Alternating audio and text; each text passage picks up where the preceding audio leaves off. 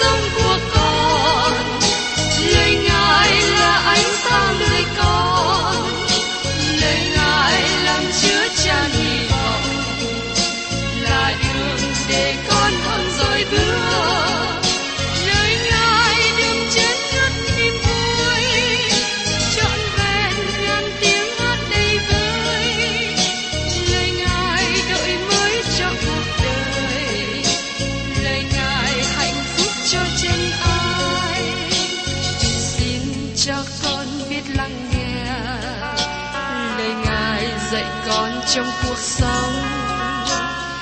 xin cho con biết lắng nghe. Lời ngài từng theo bước đời con. Xin cho con biết sẵn sàng chờ đợi và vẫn nghe theo chúa. Xin cho con biết sẵn sàng thực hành lời chúa đã truyền ban Hân hoan chào mừng quý vị đón nghe chương trình Tìm hiểu Thánh Kinh. Đây là một chương trình học kinh thánh liên tục và hệ thống trong thời gian 5 năm. Chúng ta sẽ lần lượt khảo sát từ sáng thế ký cho đến khải huyền. Mục sư tiến sĩ McKee là người được Chúa dùng để sáng lập và thực hiện chương trình này. Ông tin rằng lời của Đức Chúa Trời có khả năng đáp ứng mọi nhu cầu cho tất cả mọi người trên thế giới, không phân biệt chủng tộc, văn hóa, trình độ tuổi tác hay phái tính. Ước mong quý vị theo dõi liên tục và giới thiệu cho thân nhân bạn hữu cùng đón nghe. Kính chào quý vị và các bạn. Trong những ngày qua, tôi đã cùng với quý vị tìm hiểu ở trong sách Tiên tri Age. Và hôm nay, tôi xin cùng với quý vị tìm hiểu đến phân đoạn chót của sách tiên tri này, nói về sự giải thích về nguyên tắc.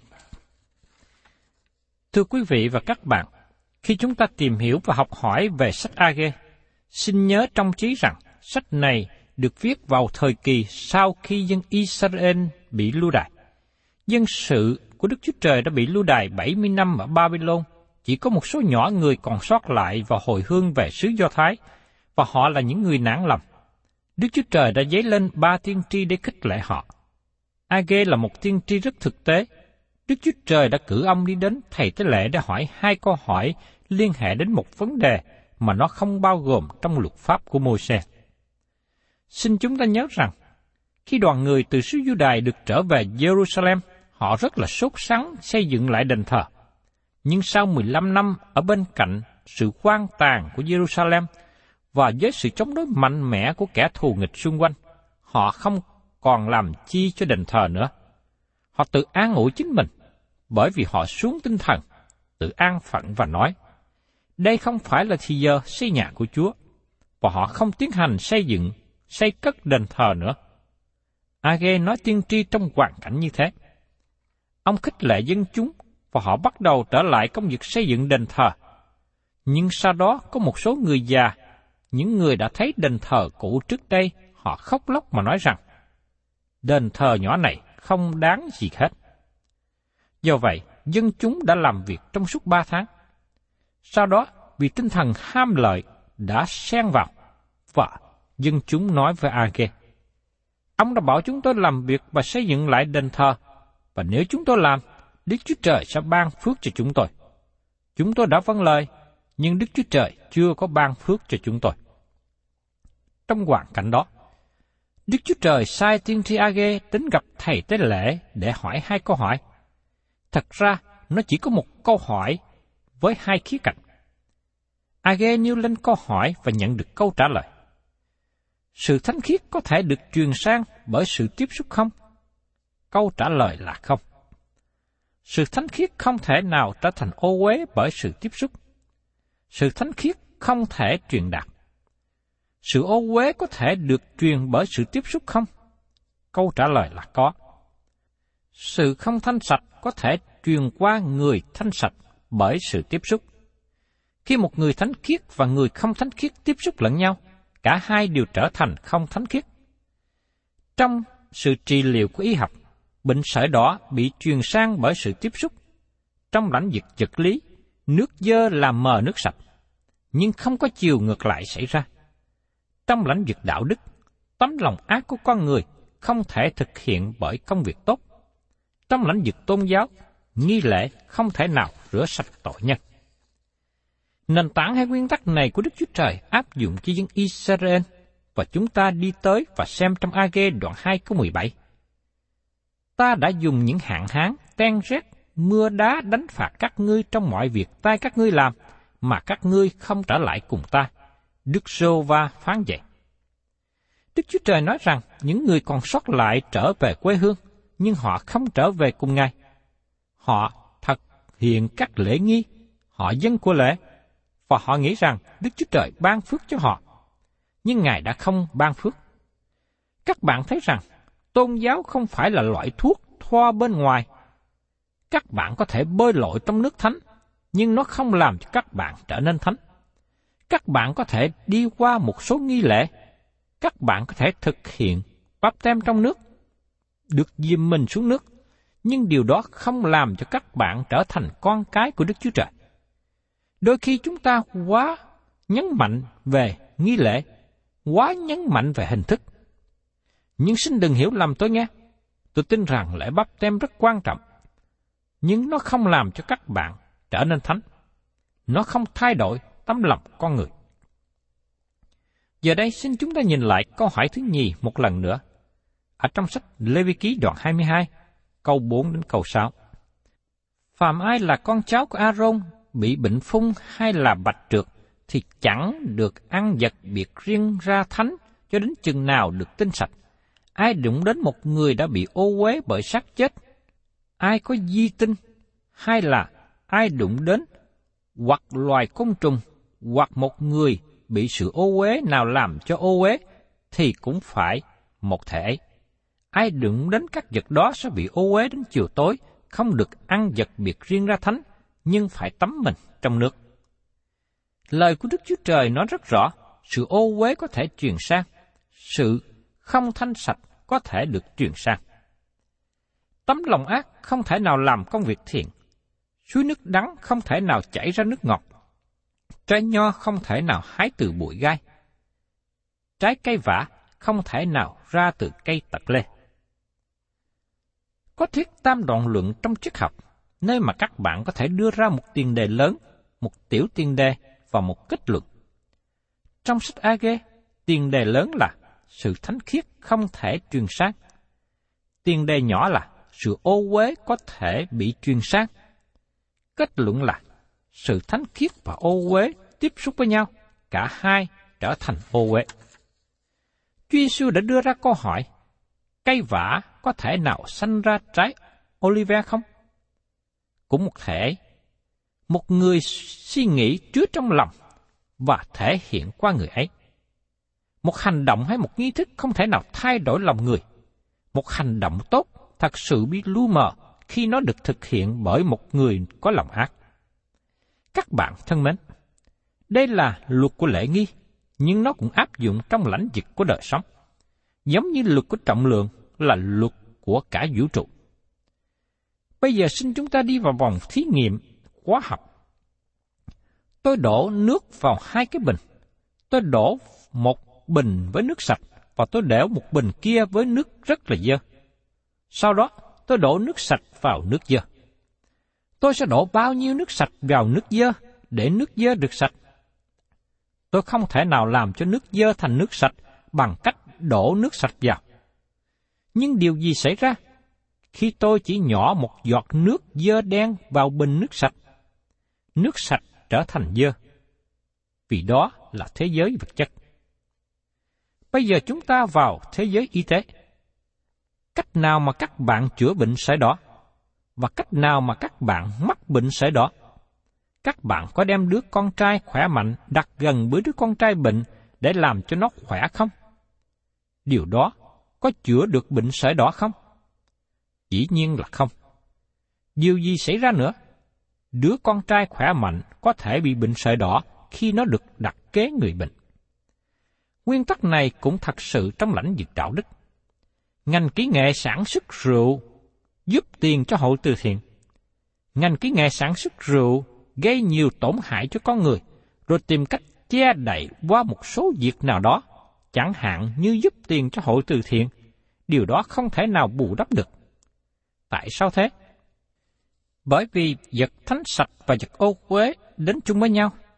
Vật ô uế làm cho vật sạch trở nên ô uế. Tôi xin nói với các bạn là những thanh niên tham nữ, các bạn không thể nào giao thiệp với đám đông sai lầm mà giữ mình được thanh sạch. Nếu các bạn cùng đi chung với những người không thanh sạch trong thời hiện nay, các bạn sẽ thấy rằng nó ảnh hưởng xấu trên các bạn. Nếu các bạn chơi với bùn, các bạn sẽ bị dính dơ. Và nguyên tắc này cũng nắm giữ lẽ thật trong tôn giáo. Hầu hết các tôn giáo trong ngày hôm nay dạy rằng nếu các bạn thực hiện một số lễ nghi, một số nghi thức, các bạn được tiếp nhận bởi Đức Chúa Trời. Do vậy, lời của Đức Chúa Trời nói rõ, qua các lễ nghi, lễ bắp tem hay bất cứ lễ nào khác, hay là làm một công việc bên ngoài nào đó, không đáp ứng được tiêu chuẩn mà Đức Chúa Trời đặt ra cho con người. Tình trạng của con người rất là xấu xa. Chúng ta xem ở trong Jeremy đoạn 17 câu 9 nói rằng lòng người ta là dối trá hơn muôn vật và rất xấu xa, ai có thể biết được. Đây là hình ảnh của lòng người. Không ai biết rõ hết sự xấu xa của con người hơn Đức Chúa Trời biết. Nếu chúng ta thấy được chính mình như Đức Chúa Trời thấy chúng ta, chúng ta không thể nào đứng nổi. Chúng ta không có thật sự nhận biết chúng ta xấu tệ như thế nào. Chúa Giêsu nói rõ điều này ở trong Ma-sơ đoạn 15, câu 18-20. Xong những điều bởi miệng mà ra là từ trong lòng người, thì những điều đó làm dơ dái người. Vì từ trong lòng mà ra các ác tưởng, những tội giết người, tà dâm, dâm dục, trộm cướp, làm chứng dối và lộng ngôn. Ấy đó là những điều làm dơ dái người. Xong sự ăn mà không rửa tay chẳng làm dơ dái người đâu. Vì thế, nếu chỉ rửa tay hay thực hiện một số lễ nghi nào đó, không làm cho các bạn trở nên công bình với Đức Chúa Trời. Tôi thường nghĩ đến một người bạn mà ông ta thường chơi thể thao với tôi trong những năm trước đây. Ông tâm sự với tôi rằng, tôi là người đi nhà thờ giả hình trong nhiều năm. Tôi là hội viên của hội thánh lớn theo khuynh hướng thần đạo tự do. Tôi đã thực hiện tất cả mọi lễ nghi, và tôi là thành viên của mấy ban ngành trong hội thánh. Nhưng tôi nói rằng, tôi chưa phải là cơ đốc nhân. Những ngày trong tuần, tôi làm nhiều việc mà cơ đốc nhân bình thường không nên làm như vậy. Tôi là một người giả hình. Nhưng vào một ngày sau đó, tôi nhận biết tôi là tội nhân. Tôi cần đến Chúa Cứu Thế, và điều đó đã thay đổi đời sống của tôi. Các bạn thấy rằng qua tâm tình của người bạn này, tấm lòng là nơi cần phải được sự thay đổi trước nhất. Xin chúng ta hãy lắng nghe câu chuyện Chúa Giêsu nói về điều này ở trong Ma-thi đoạn 7, câu 16 đến 20. Các ngươi nhờ những trái nó mà nhận biết được. Nào có ai hái trái nho nơi bụi gai, hay là trái vả nơi bụi tật lê? Vậy, hãy cái nào tốt thì sanh ra trái tốt, nhưng cây nào xấu thì sanh ra trái xấu. Cây tốt chẳng sanh được trái xấu, mà cây xấu chẳng sanh được trái tốt. Hãy cây nào chẳng sanh trái tốt thì phải đốn và chụm đi. ấy vậy, các ngươi nhờ những trái nó mà nhận biết được. Từ nơi tấm lòng sanh ra những vấn đề của đời sống. Vì thế tấm lòng cần phải được thay đổi, cần phải được làm cho thanh sạch. Trước đây có một bà sang trọng quý phái, bà sức loại dầu thơm rất là sang trọng của người Ả Rập. Và bà nghĩ rằng, bà có thể làm cho ngay thẳng trở lại với Đức Chúa Trời, nhưng điều đó không đem lại kết quả nào. Khi các bạn cố gắng dọn chính mình để được Đức Chúa Trời chấp nhận bằng cách sức dầu thơm hiệu tốt nhất, nó không đem đến hiệu lực gì, nó không đem đến kết quả nào. Sứ đồ Führer đã nói với thuật sĩ Simon, ngươi chẳng có phần hoặc số trong việc này, vì lòng ngươi chẳng ngay thẳng trước mặt Đức Chúa Trời. Trong công vụ đoạn 8 câu 21, Đức Chúa Trời đòi hỏi một tấm lòng trong sạch. Tiếp đến ở trong Ephesos đoạn 6 câu 6, Đức Chúa Trời nói, Như các ngươi kiếm cách làm đẹp lòng người ta, nhưng phải như tôi tớ của Đấng Christ lấy lòng tốt làm theo ý muốn Đức Chúa Trời. Và trong Hebrew đoạn 10 câu 22, nên chúng ta hãy lấy lòng thật thà với đức tin đầy dẫy trọn vẹn, lòng được tưới sạch khỏi lương tâm xấu, thân thể rửa bằng nước trong, mà đến gần Chúa. Làm cách nào một tấm lòng con người được làm cho thánh sạch? Trong khi bản chất của con người là ố quế. Có điều gì con người có thể làm để tấm lòng được thánh sạch không? Không. Trước đây có lời quảng cáo của một công ty giặt ủi nói như sau. Chúng tôi làm sạch hết mọi thứ, ngoại trừ tiếng xấu. Và tác giả của sách châm ngôn cũng nêu lên một câu hỏi. Ai có thể nói, ta đã luyện sạch lòng mình, ta đã trong sạch được ta rồi? Châm ngôn đoạn 20 câu 9 Đức Chúa Trời cũng tỏ bài như sau ở trong Esai đoạn 1 câu 18. Bây giờ hãy đến, cho chúng ta biện luận cùng nhau. Dầu tội các ngươi như hồng điều, sẽ trở nên trắng như tiết. Dầu đỏ như son, sẽ trở nên trắng như lông chiên. Và trong phe rơ thứ nhất đoạn 1, câu 18 đến 19. Vì biết rằng chẳng bởi vật hay hư nát hoặc như bạc, vàng mà anh em đã được chuộc bởi sự ăn ở không ra chi của tổ phụ truyền lại cho mình. Bèn là bởi quyết của Đấng Christ dường như quyết của chiên con, không lỗi, không quýt. Có một bài hát nêu lên câu hỏi, điều gì có thể rửa sạch tội tôi? Và trong bài hát này đưa ra câu trả lời, chẳng có chi khác đâu, ngoại trừ quyết báo của Chúa Giêsu. Đó là nền tảng lớn nhất được xác định. Đức Chúa Trời nói với dân Israel qua tiên tri Age, lý do mà họ chưa được phước hạnh bởi vì họ đến với Đức Chúa Trời với bàn tay ô uế, với tấm lòng ô uế. Mời quý vị cùng xem tiếp ở trong AG đoạn 2 câu 14. AG bèn nói rằng, Đức Giê-hô-va phán, dân này, nước này ở trước mặt ta cũng vậy, cả công việc tay chúng nó làm ra cũng vậy, vật chúng nó, dân tại đây, cũng bị ô uế. Lòng của họ ô uế, làm cho sự phụng sự của Đức Chúa Trời cũng trở nên ô uế. Đó là lý do mà một người chưa được cứu rỗi không thể làm gì được để được Đức Chúa Trời chấp nhận. Tiếp đến, chúng ta đến phân đoạn ở trong AG đoạn 2, câu 15 đến 19. Các bạn thấy có những ý kiến khác nhau giữa dòng những người giải nghĩa kinh thánh.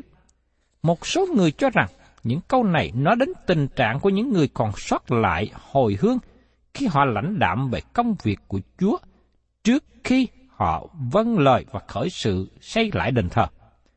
Một số nhà giải nghĩa khác cho rằng, các câu hỏi này đề cập đến sự nản lòng của dân chúng sau khi xây dựng lại đền thờ.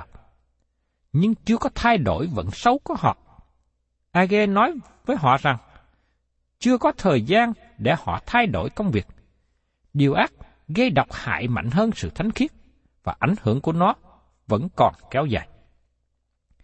Do vậy, theo sự hiểu biết của tôi, Đức Chúa Trời đang ứng dụng chiên Israel một nền tảng về sự ô uế, làm dơ sự thanh sạch để giải thích cho họ, dẫu rằng họ đã xây dựng lại đền thờ, lòng của họ vẫn còn xa cách Đức Chúa Trời và Ngài chưa có thể ban phước cho họ.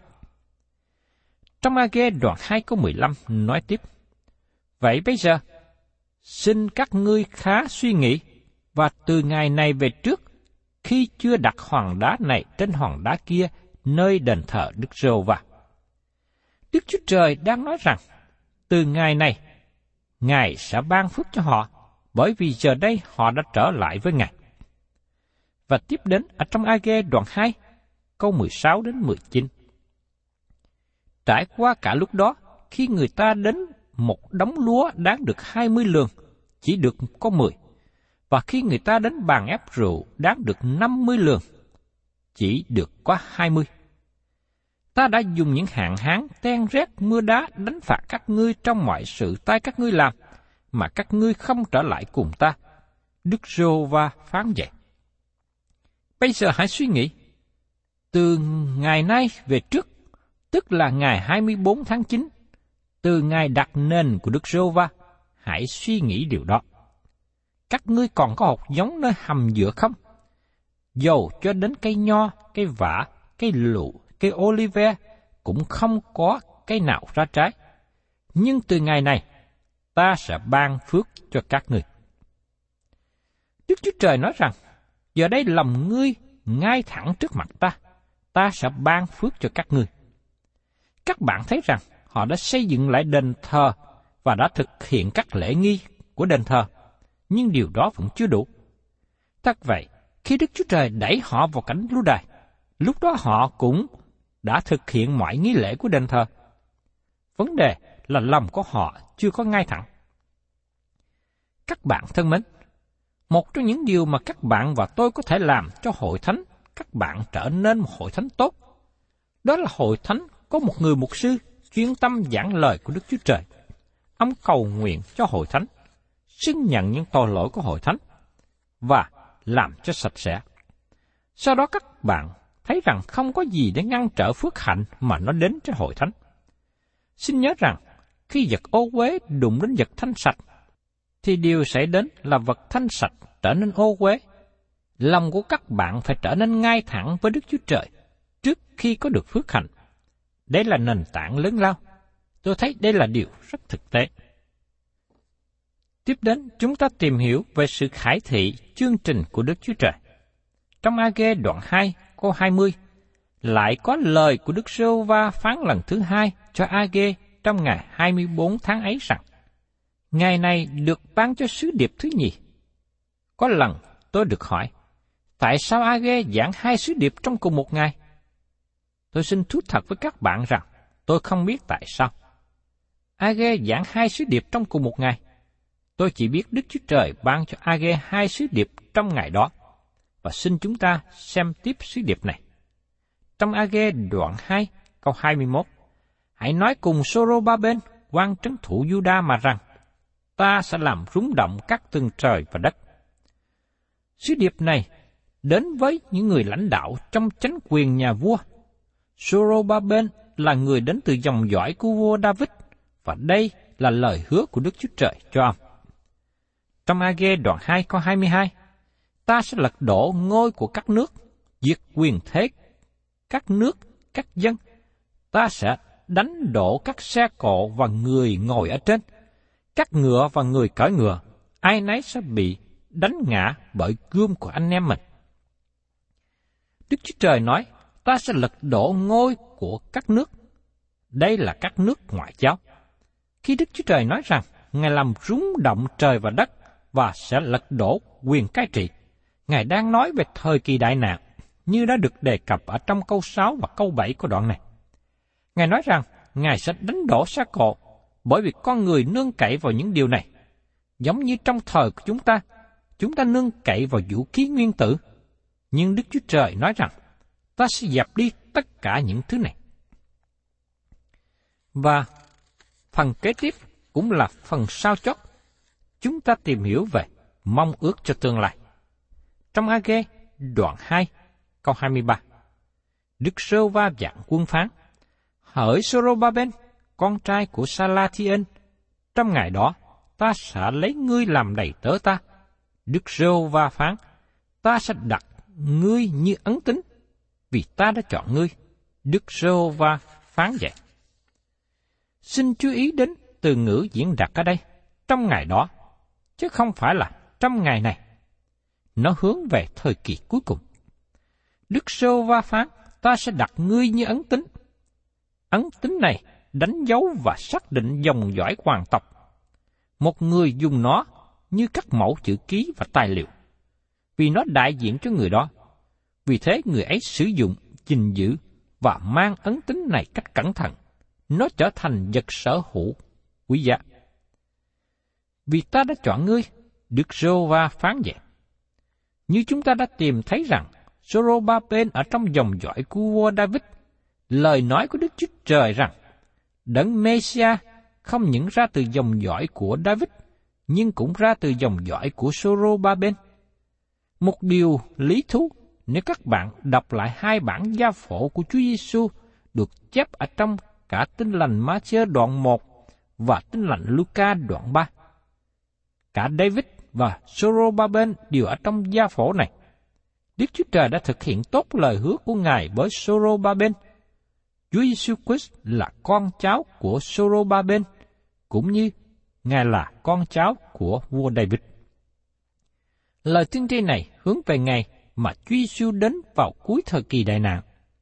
Và Đức Chúa Trời đặt dòng dõi của Sorobaben, dòng vua David trong thân vị của Chúa Giêsu Christ trên ngôi của cả vũ trụ. Ngài là vua của muôn vua và chúa của muôn chúa. Ngài sẽ đến trái đất này và trị vì. Sách nhỏ Age đặt Chúa Giêsu Christ trong địa vị đúng như người cai trị đạo đức, người cai trị chính quyền và là vua cai trị cả thế giới trong ngày đó. Nó sẽ làm sách Age trở nên quan trọng. Nó thật sự là một đền thờ nhỏ trong thời của Age không có nguy nga hùng vĩ và nó được biết là đền thờ của Sorobaben.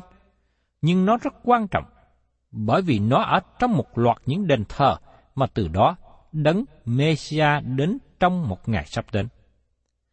Các bạn thân mến, tôi xin nói một lần nữa điều này. Trong thời của chúng ta, ai được xác định làm công việc lớn, ai được xác định làm công việc nhỏ. Có thể một giáo viên dạy trường Chủ nhật hình như không quan trọng với công việc khác trong thời của chúng ta, nhưng chỉ có Đức Chúa Trời mới biết điều nào quan trọng. Xin chúng ta hãy giữ sự trung tín và tiếp tục làm công việc của Ngài. Đây là sứ điệp nhỏ trong sách Tiên tri Age. Thân chào tạm biệt quý vị và cảm ơn quý vị đã đồng hành với tôi tìm hiểu sách Tiên tri Age này. Cảm ơn quý vị đã đón nghe chương trình Tìm hiểu Thánh Kinh. Nếu quý vị muốn có loạt bài này, xin liên lạc với chúng tôi theo địa chỉ sẽ được đọc vào cuối chương trình. Kính chào quý thính giả.